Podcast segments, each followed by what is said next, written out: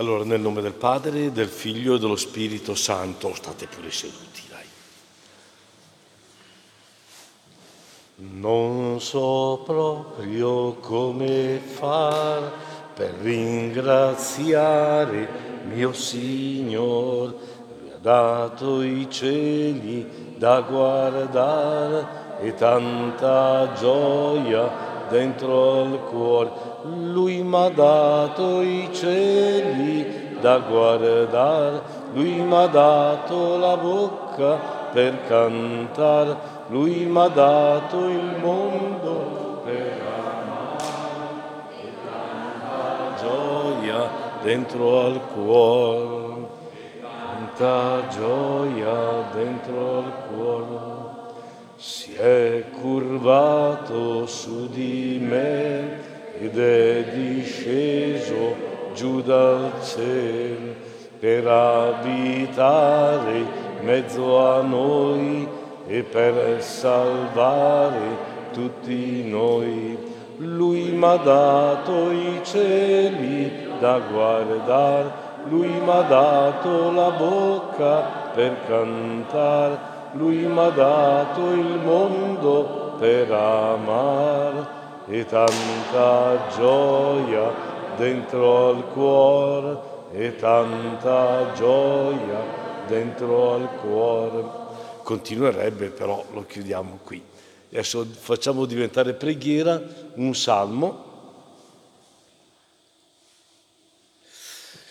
che è un salmo infinito, sapete che è il salmo più lungo in assoluto, ed è un salmo anche per alcuni aspetti anche originale, un po' strano, non tanto per quello che dice quanto per la sua suddivisione, perché adesso io ho tolto tutti i versetti, ne ho preso solo chiaramente una piccolissima parte, però questi versetti divisi in gruppetti di 5 o di 10, dipende, ogni gruppo è caratterizzato da una lettera dall'alfabeto ebraico, Alfa, Bet, Gimel, Daled, questi, e sono 23 gruppi, quindi quasi quasi questo salmo, se lo si adopera come preghiera, può bastare per un mese, E poi dopo vi dico perché l'ho scelto, perché c'è dentro un passaggio che si ripete 2 volte e ci servirà, insomma, questa sera. E allora lo preghiamo un po' tutti insieme, via. Del tuo amore, Signore, è piena la terra. Insegnami i tuoi decreti. Hai fatto del breve al tuo servo, secondo la tua parola, Signore. Insegnami il gusto del bene e la conoscenza, perché ho fiducia nei tuoi comandi. Prima di essere umiliato andavo errando, ma ora osservo la tua promessa. Tu sei buono e fai il bene, insegnami i tuoi decreti. Gli orgogliosi mi hanno coperto di menzogne, ma io con tutto il cuore custodisco i tuoi precetti. Bene per me se sono stato umiliato, perché impari i tuoi decreti. Bene per me è la legge della tua bocca, più di 1000 pezzi d'oro e d'argento. Le tue mani mi hanno fatto e plasmato. Fammi capire e imparerò i tuoi comandi. Il tuo amore sia la mia consolazione, secondo la promessa fatta al tuo servo. Venga a me la tua misericordia e io avrò vita, perché la tua legge è la mia delizia. Si vergognino gli orgogliosi che mi opprimono con menzogne. Io mediterò i tuoi precetti. Si volgano a me quelli che ti temono e che conoscono i tuoi insegnamenti. Sia integro il mio cuore nei tuoi decreti, perché non debba vergognarmi. Gloria al Padre, al Figlio, allo Spirito Santo, come era in principio, ora e sempre, dei secoli. Amen. Allora, il motivo di questa scelta, allora, lo troviamo in questo atteggiamento. Adesso cosa ho fatto? Ah, ecco. Allora, l'ho trovato in questo atteggiamento che viene ripetuto ben 2 volte. L'umiliato, dopo avermi umiliato. Perché sapete bene che la parola umiliato, umiliazione, umiltà deriva dalla parola terra, dalla parola humus. Anche la parola umidità viene su dalla terra. Allora, questa sera, siccome parleremo di questa terra un po' strana, allora ho preso questo salmo che ha dentro un po' nella sua radice questa parola, no? Per chi è legato alla terra. E noi siamo tremendamente legati alla terra. E poi abbiamo visto anche questo le tue mani mi hanno fatto e plasmato, chiaramente ci ricorda proprio un po' la creazione. Allora, come le altre volte, noi entriamo adesso, ci facciamo introdurre da questo spezzone di video sulla creazione, dove prima c'è il testo e poi c'è il racconto fatto da Noè su quell'arca, no? In mezzo anche un po' a quella tempesta, a tutto quello. Adesso vediamo, quasi quasi più che ascoltarlo, vediamo.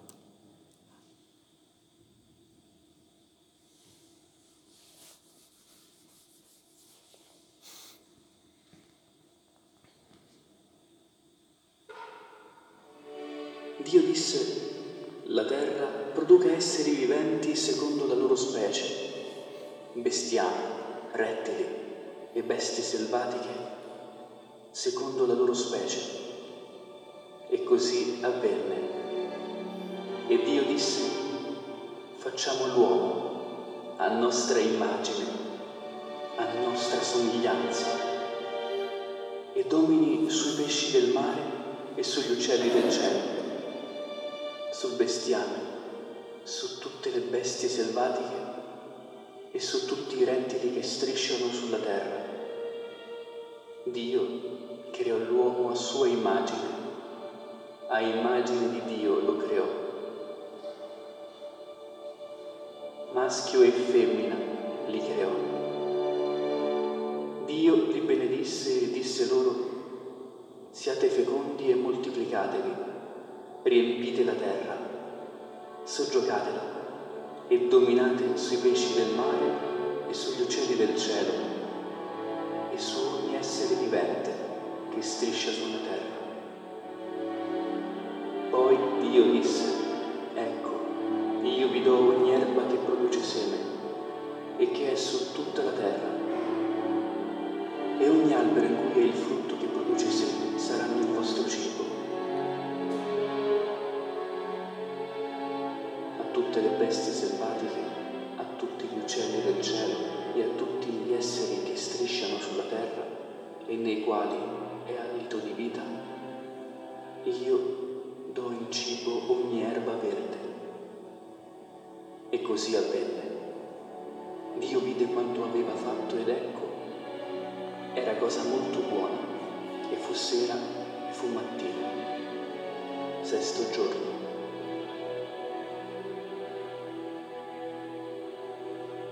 Così furono portati a compimento il cielo e la terra e tutte le loro schiere. Allora Dio, nel 7° giorno, portò a termine il lavoro che aveva fatto e cessò nel 7° giorno da ogni suo lavoro. Dio benedisse il 7° giorno e lo consacrò, perché in esso aveva cessato da ogni lavoro che egli, creando, aveva fatto.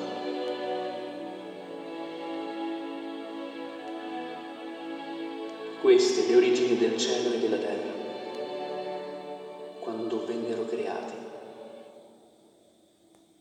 Il 6° giorno tutte le creature della terra, e poi egli creò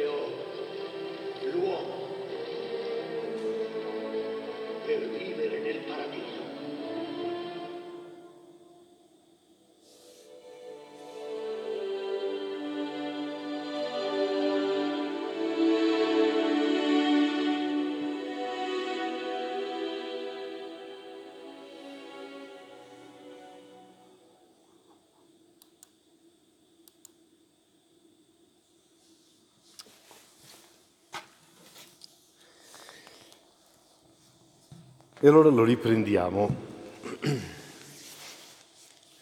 da una prima sottolineatura interessante per chi è riuscito nei giorni scorsi, si è già accorto di a volte alcune parole significative, no?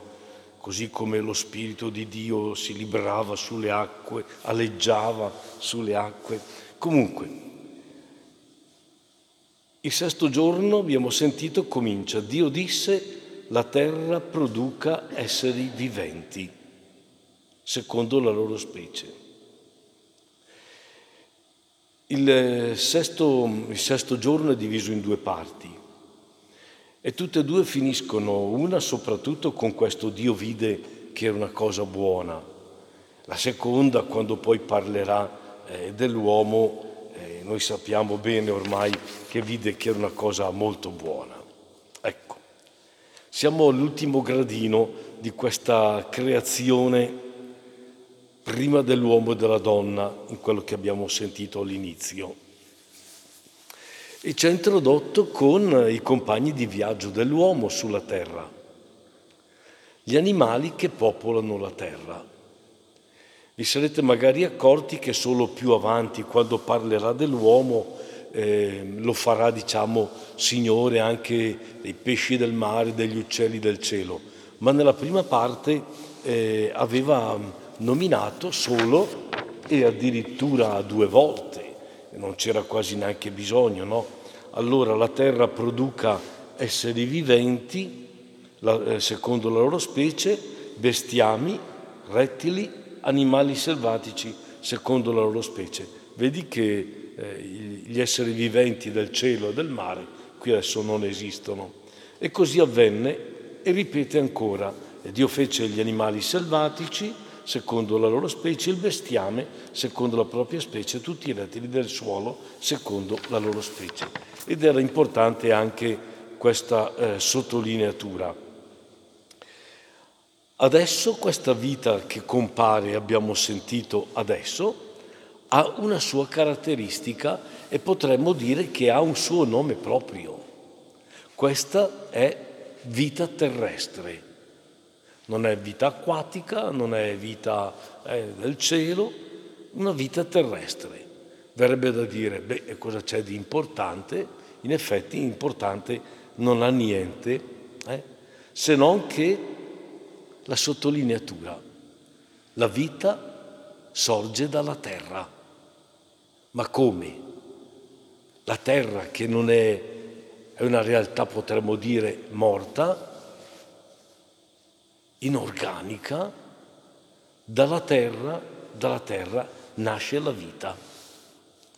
Tant'è che addirittura il secondo racconto della creazione, quello che avviene nel secondo capitolo, che ci siamo già detti, è il racconto più antico, e comincia con la nascita dell'uomo, che è stato reso con quell'immagine, direi anche molto significativa, dell'uomo che proprio viene fuori dalla terra, è presente, abbiamo visto nel video, no? L'uomo prenderà un nome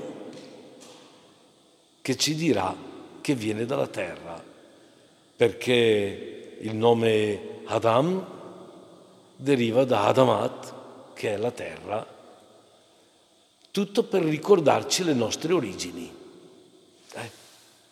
Queste cose strane che peraltro poi ci siamo già anche detti, riferendoci al Salmo che abbiamo pregato, questa terra che in latino viene chiamata humus e che ci siamo già detti sta alla radice, di quest'uomo che deve essere umile e deve vivere anche questa umiltà, e lo vedremo. Ecco, una terra che produce vita, potremmo dirla una contraddizione.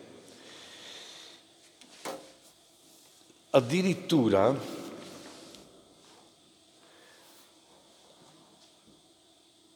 Dio, quando dovrà intervenire perché c'è stato subito quel disastro fatto dall'uomo, quando Dio interviene all'uomo dice: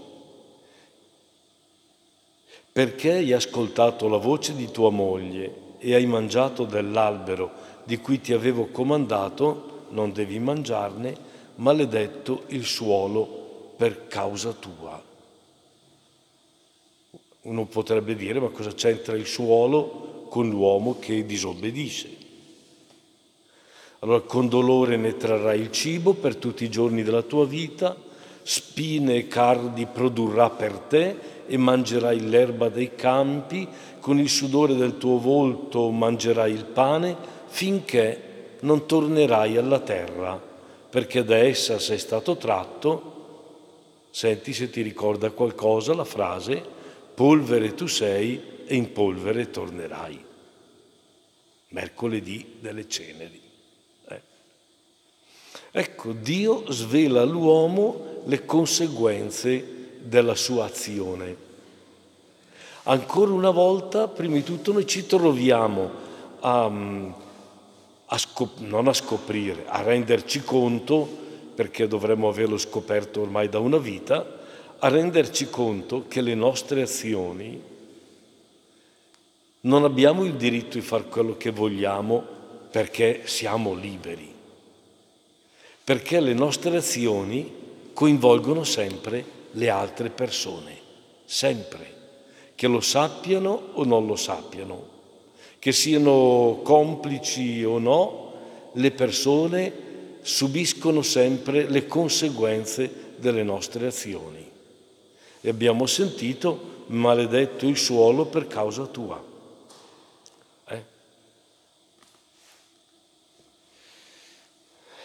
L'uomo adesso ha ridotto a una cosa faticosa e ostile la terra, che addirittura chiamata, direi, a produrre frutti, erbe e tutto, una terra che viene sempre nominata come polvere. Ecco, direi i disastri che noi siamo capaci di combinare, questo degenerare la vita in polvere. E noi di tante nostre scelte sconsiderate ne stiamo vedendo continuamente, attorno a noi, lontano da noi. Le scelte di qualcuno coinvolgono sempre altri. Ci sarebbe da augurarsi positivamente, diventano buoni esempi, fanno crescere desiderio di cose vissute bene. Purtroppo fa più rumore un albero che cade di una foresta che cresce. Cioè vuol dire che fa più rumore, più scandalo, il male, le cose negative, e purtroppo anche quelle inducono, non solo portano, far subire conseguenze agli altri, ma molte volte portano all'imitazione. Vi ricorderete un po' di anni fa, quando qualcuno ha cominciato a lanciare un sasso dal ponte, cosa fanno? Continuano, ecco, una roba del genere, e potremmo elencarne anche altri, insomma. Ecco, direi l'uomo è capace di trovare e di usare la chiave dell'infelicità, di far degradare il nostro modo di vivere, lo vediamo benissimo, che vuol dire anche rovinare le relazioni. Quasi potremmo dire che tutta quella bellezza, quell'ordine, noi siamo capaci adesso di farlo diventare spazzatura, e ci rendiamo conto di quanta spazzatura noi produciamo, in tutti i sensi. In tutti i sensi. Tant'è che quasi quasi noi potremmo dire che in tanti casi è il caso di dire proprio è la macerie di una società, di una situazione senza ritegno. Però nonostante questo noi possiamo dire la prima parte di questo sesto giorno all'insegna della vita, direi, è un lieto annuncio, potremmo dire quasi quasi un evangelo, insomma. Perché? Perché l'inizio di questa sesta giornata ci fa vedere il passaggio invece dalla polvere alla vita. E colui che adesso è un po' il simbolo di questa rinascita, di queste cose nuove, di queste cose buone, è chiaramente Gesù, che lui parte dalla polvere per arrivare alla resurrezione, direi una pienezza di vita. E attraverso il mercoledì delle ceneri fa fare lo stesso cammino anche a noi, perché questo cammino che parte da questa polvere delle ceneri, del mercoledì delle ceneri, ci fa percorrere la Quaresima, ci fa arrivare alla Pasqua.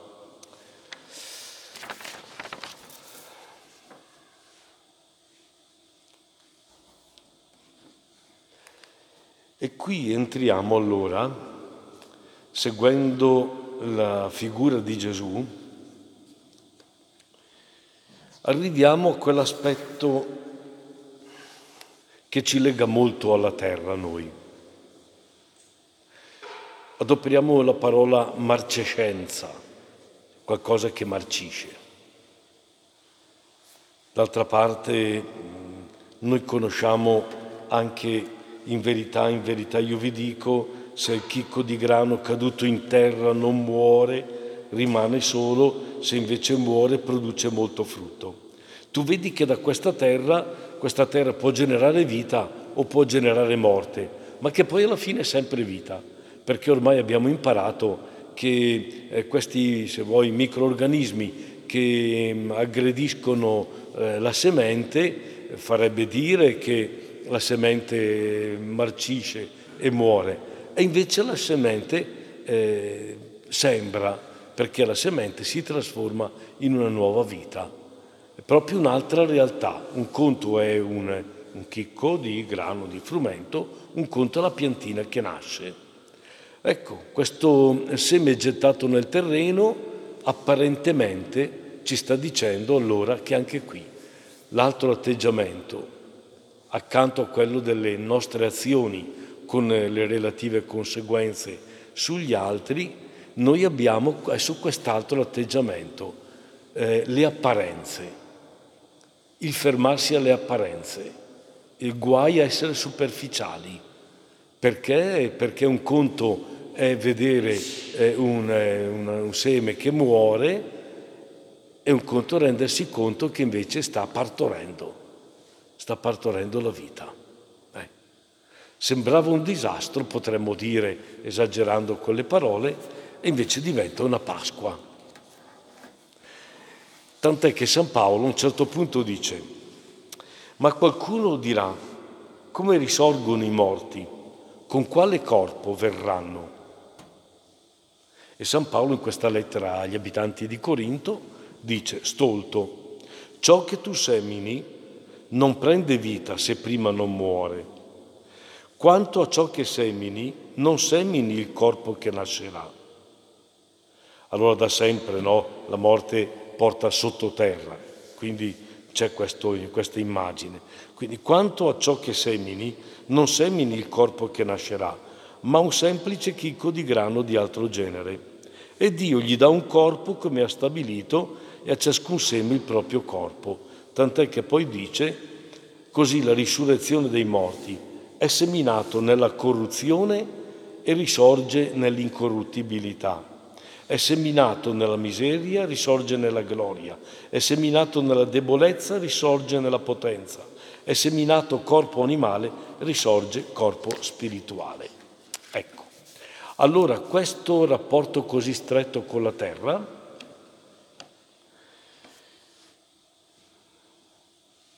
ci mette nella condizione di dover crescere, direi, nell'umiltà, ma anche nelle umiliazioni. Allora potremmo dire che quella semente lì viene umiliata, facendola marcire. Però pensa cosa produce in questa situazione.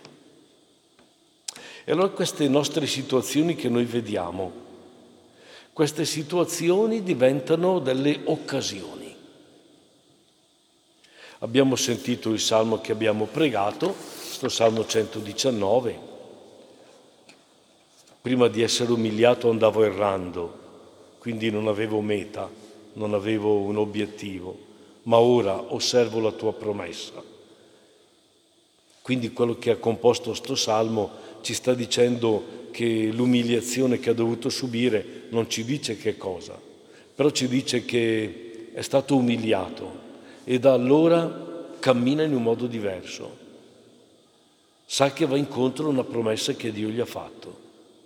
E tra l'altro, bene per me, abbiamo anche pregato, se sono stato umiliato perché impari i tuoi decreti e sono quelli poi che ci guidano. Vuol dire che per queste umiliazioni, che adesso vedremo, ci sono umiliazioni che meritiamo e umiliazioni che non meritiamo, no? Però queste umiliazioni creano un comportamento di come eravamo prima e un dopo, che se vissute male diventa un dopo arrabbiato con tutto il mondo, con tutte le persone. Se vissute, direi, ecco, in un certo modo, ci fanno crescere una vita. Ecco, allora ci sono quelle umiliazioni che ci meritiamo. Sono un po' quella realtà che ci viene sbattuta in faccia molte volte, magari in malo modo, magari alcuni nostri atteggiamenti hanno provocato delle reazioni e dei comportamenti. Insomma, sono le cose che ci ridimensionano, che ci fanno ridurre, no? A volte la nostra illusione di poterci permettere tutto quello che vogliamo e ci accorgiamo che non è possibile, vista anche la reazione degli altri. Ci smonta la nostra convinzione a volte di innocenza, dove anche lì di solito, se non stiamo attenti, quelli che sbagliano sono gli altri, ce lo siamo già detti. E a volte se sbagliamo noi, perché noi abbiamo sempre una giustificazione. Ecco, questo complesso dell'innocenza, no?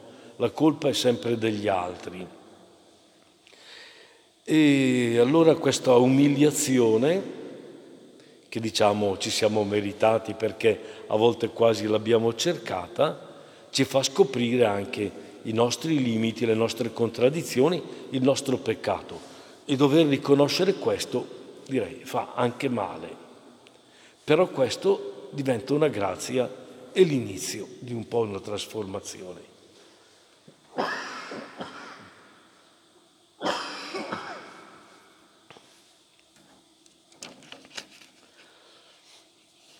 Quello che fa più male in queste situazioni e che ci gioca dentro, allora dentro nell'umiliazione viene fuori e ci gioca sempre dei brutti scherzi il nostro orgoglio.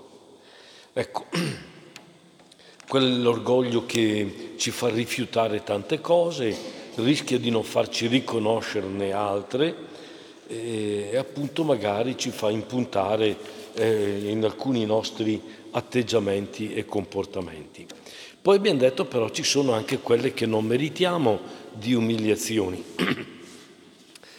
E in un cammino di maturazione nostra, guardate, non solo spirituale, ma anche molto umana, quelle umiliazioni che non meritiamo e che non abbiamo provocato sono le più preziose proprio perché ingiuste. Sono molto rare. Vanno sempre verificate e ci vogliono a volte anche anni per capire se quelle umiliazioni che abbiamo avuto le abbiamo provocate o se invece sono ingiuste perché non le meritiamo. Perché è anche vero che a volte, ecco, alla lunga può starci all'inizio qualcosa di nostro. E allora, ecco, io direi, questo Signore, questo Dio che può trarre il bene anche dal male, che può trarre la vita anche dalla polvere, se qualcuno sta facendo del male, lui può anche utilizzarlo per il bene di qualcuno. Non so, adesso un esempio che magari per noi è lontano. Nella vita di Santa Teresina del Bambin Gesù, questa ragazzina che voleva andare in convento, in monastero a 13 anni, addirittura si fa portare dal papà a Roma, dal papa, per poter diventare suora di clausura a 13 anni, una cosa, E giustamente il Papa gli dice: ascolta, torna ad Alençon, torna al tuo paese, parlane con il parroco, parlane con il vescovo e poi stai a quello che ti dicono loro. Entrerà comunque a 16 anni. A 16 anni. E questa giovanissima suora fa un cammino che lei chiamerà la piccola via, sottinteso di santità, ma che è una via coraggiosissima, perché è fatta di piccolissime cose che comunque fanno soffrire, dove le accogli magari mantenendo anche una serenità e un sorriso. Si sa dagli suoi scritti, direi la madre maestra o altre suore, quanto avessero, infierito proprio quasi su di lei, trattandola in un certo modo, sempre con la scusa di far crescere un cammino di santità.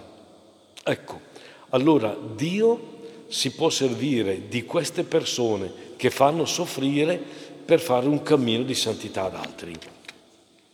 Sono delle cose per noi magari un po' difficili, ma sono le cose che capitano.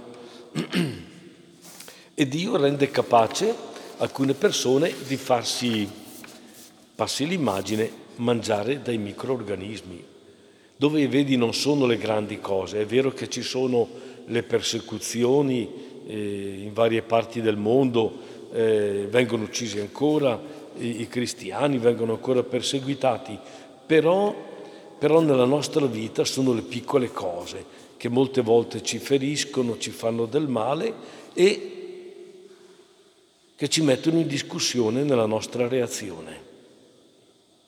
C'è stato qualcuno che ha detto che i regali più grandi Dio li ha messi nelle mani di coloro che gli avevano fatto del male, perché da queste situazioni si è trovato a imparare le cose importanti della vita.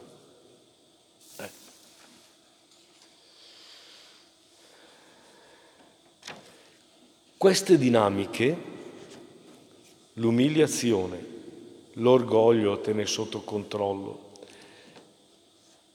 questo aiuto di Dio nel far diventare fecondo anche il male o la sofferenza, fa crescere una sapienza.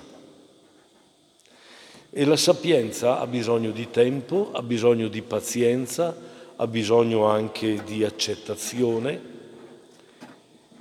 E allora ti accorgi che ci sono delle persone che acquistano, non so se dire un fascino. Cioè, per esempio, ho risaputo a un certo punto un gruppetto di adolescenti va da un sacerdote per chiedere: abbiamo un compagno, un nostro compagno che ha la SLA, già adesso ha la SLA. Cosa possiamo fare per aiutarlo? Una bella domanda. E questo sacerdote, sapete cosa risponde?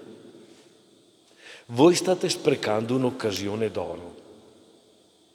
Invece di chiedervi cosa potete fare per lui, per aiutarlo, allora magari uno alla volta andate, parlategli, raccontategli le vostre fatiche, le vostre delusioni, i vostri problemi. Provate.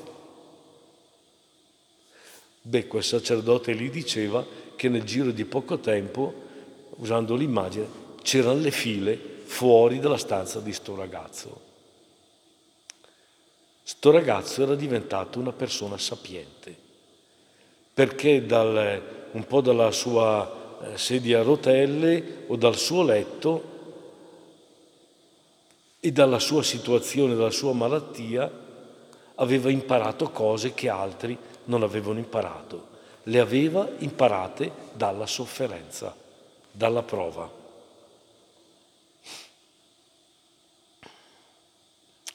Ecco, direi questa umiliazione che ci viene da tante cose che ci umiliano, perché uno che non può più muoversi, che non può più giocare, che non può più andare a cercare le persone così, direi è umiliato nella sua natura, nella sua realtà, però tu ti accorgi che queste persone hanno imparato e hanno scoperto come mettersi nelle mani di Dio, di questo Dio che comunque provvede sempre per i suoi figli. E noi sappiamo di vari casi, anche di ragazze a noi vicine nel tempo ma anche nello spazio, di ragazze o ragazzi che sono morti magari a 14 anni di leucemia o di tumore o così. Anche i nostri ragazzi, quando conoscono la loro vicenda, la loro storia, rimangono colpiti da che cosa? Dalla serenità e dalla gioia di queste ragazze. Questo per dire che questa mortificazione per dire nel corpo, ma che è anche nello spirito, perché non è facile per nessuno questo cammino, e noi sappiamo anche da Madre Teresa di Calcutta, dalle sue lettere, quanto abbia sofferto anche del silenzio di Dio, per cui non è così scontato che tu trovi sempre la consolazione in Dio. Molte volte c'è questo silenzio che ti fa pensare quasi un'assenza, quasi un disinteresse. Ecco, anche se è vero che qui non c'è molto da capire, ma c'è da imparare quasi a morire, un po' in queste piccole cose che poi diventano anche cose importanti. Israele, quando scrive questo primo libro della Bibbia, quando lo scrive, perché chiaramente non c'era nessuno quando avvenivano ste cose, Israele, quando scrive questo primo capitolo, è perché ha imparato dall'umiliazione e sta sperimentando cosa voglia dire l'oppressione, l'invasione dai nemici. Però Israele ha imparato una sapienza profonda, una sapienza che dentro la prova della deportazione, dell'invasione così, nonostante tutto gli svela la bellezza del mondo, di questo mondo, anche quando magari ci sono anche macerie.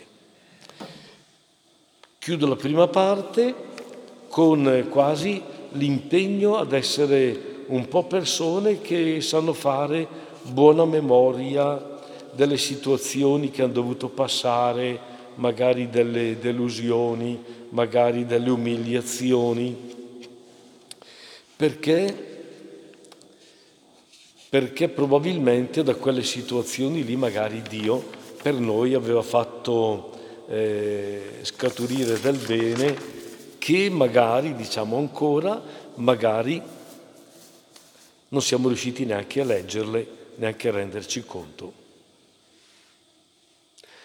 Ecco, la sera, che è la sera un po' del riassunto della giornata, uno si mette un po' davanti a Dio e si può chiedere qual era un po' il disegno di Dio un po' nel nostro riguardo.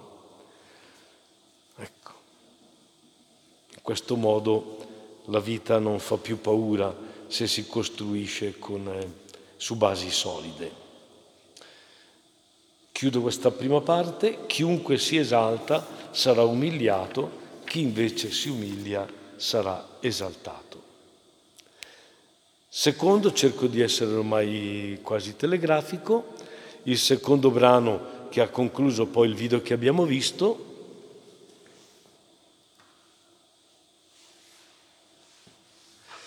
e Dio disse: ecco, io vi do ogni erba che produce seme e che è su tutta la terra, e ogni albero fruttifero che produce seme saranno il vostro cibo.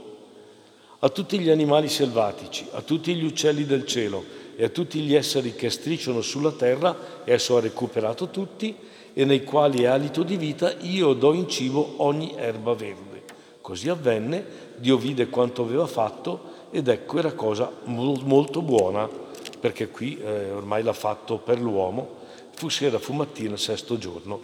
Qui noi abbiamo già un'altra prima indicazione sul concludersi di questo giorno e di questo nostro cammino. L'uomo nasce vegetariano. Dio all'inizio all'uomo dà in cibo, ma non solo all'uomo, anche agli animali.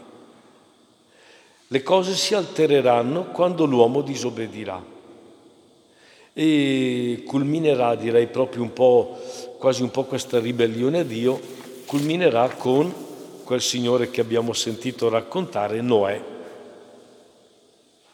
dove ci sarà lì la nuova creazione, no, il nuovo mondo, dove Dio si riconcilia di nuovo con gli uomini, e lì, dopo tutto questo attraversamento di tempeste di 40 giorni, da lì l'uomo comincerà a cibarsi anche degli animali,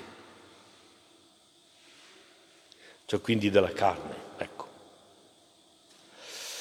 Allora, al culmine proprio un po' della creazione abbiamo allora questo segno della provvidenza di Dio, di questo Dio che da padre procura il cibo ai suoi figli. E noi sappiamo e abbiamo imparato dall'Antico Testamento, ma anche da Gesù, noi abbiamo imparato quanto sia importante il mangiare e il mangiare insieme. Tant'è che di Gesù diranno, allora di Giovanni Battista diranno che è un indemoniato perché non mangia, non beve, chissà come fa a campare. Di Gesù cosa diranno? È un mangione e un beone, che mangia e beve, ma soprattutto che mangia e beve con i pubblicani e i peccatori. Ecco questo. Però ecco, direi, al culmine di tutto c'è Dio che prepara il cibo per i suoi figli. E sapete anche che, per esempio, il cibo è la prima tentazione di Gesù nel deserto, e non per caso, sapendo bene come noi riusciamo bene anche a alterare il nostro rapporto col cibo. E qui è inutile entrare in questo discorso. Così pure il pane è il tema centrale anche della preghiera che Gesù ci ha insegnato. Il pane è al centro anche dell'ultima cena di Gesù.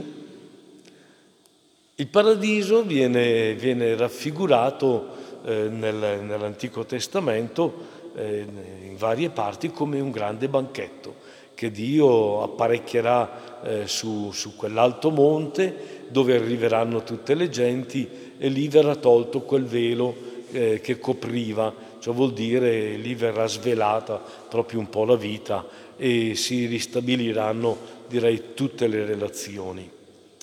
Il profeta Isaia, a un certo punto, lo conosciamo un po' questa profezia, dice: la Vergine concepirà e partorirà un figlio che chiamerà Emanuele. Senti? Egli mangerà panna e miele finché non imparerà a rigettare il male e a scegliere il bene. Curiosamente, direi questa profezia di Isaia mette in relazione il nutrimento con il discernimento. Mangerà panna e miele e imparerà a rigettare il male, scegliere il bene, che è la capacità di distinguere le cose e di valutarle nel modo giusto. Sapete che questa è quella sapienza che ha chiesto anche il re Salomone quando diventa re, ragazzo, no? in quella visione notturna dove Dio gli dice chiedimi cosa vuoi, diciamo un po' come regalo per l'incoronazione, e Salomone dirà sono un ragazzo, non sono in grado di governare un popolo come quello che tu mi hai dato, ti chiedo la capacità, un cuore umile e un cuore che sappia distinguere il bene dal male, è quello che abbiamo sentito, no? Quindi questa sapienza del cuore e questo discernimento. La cosa può essere strana, ma ci sta dicendo una cosa, che per diventare capaci di distinguere bisogna, per esempio, mangiare cose buone, anche sostanziose.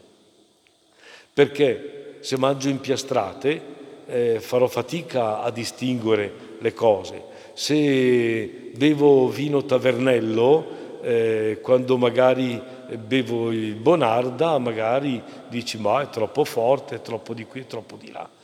Ecco la cosa interessante, no? Questo per diventare capaci di distinguere devi anche, direi, gustare le cose buone. Se uno è cresciuto con cibi buoni, direi mantiene il ricordo per tutta la vita.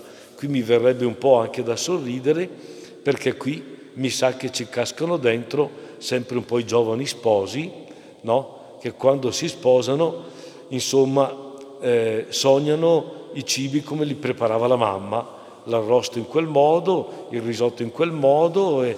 Ecco, i cibi buoni creano proprio un po' una nostalgia, insomma, no? Ecco.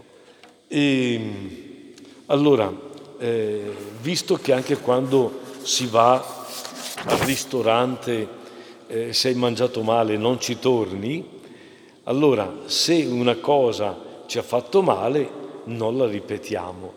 E questo era per dire, impara a vivere le cose belle, le cose buone, che non vuol dire le cose che sono necessariamente costose, perché quelle ti rendono capace di vedere il bello, ma anche di fare le cose bene, insomma.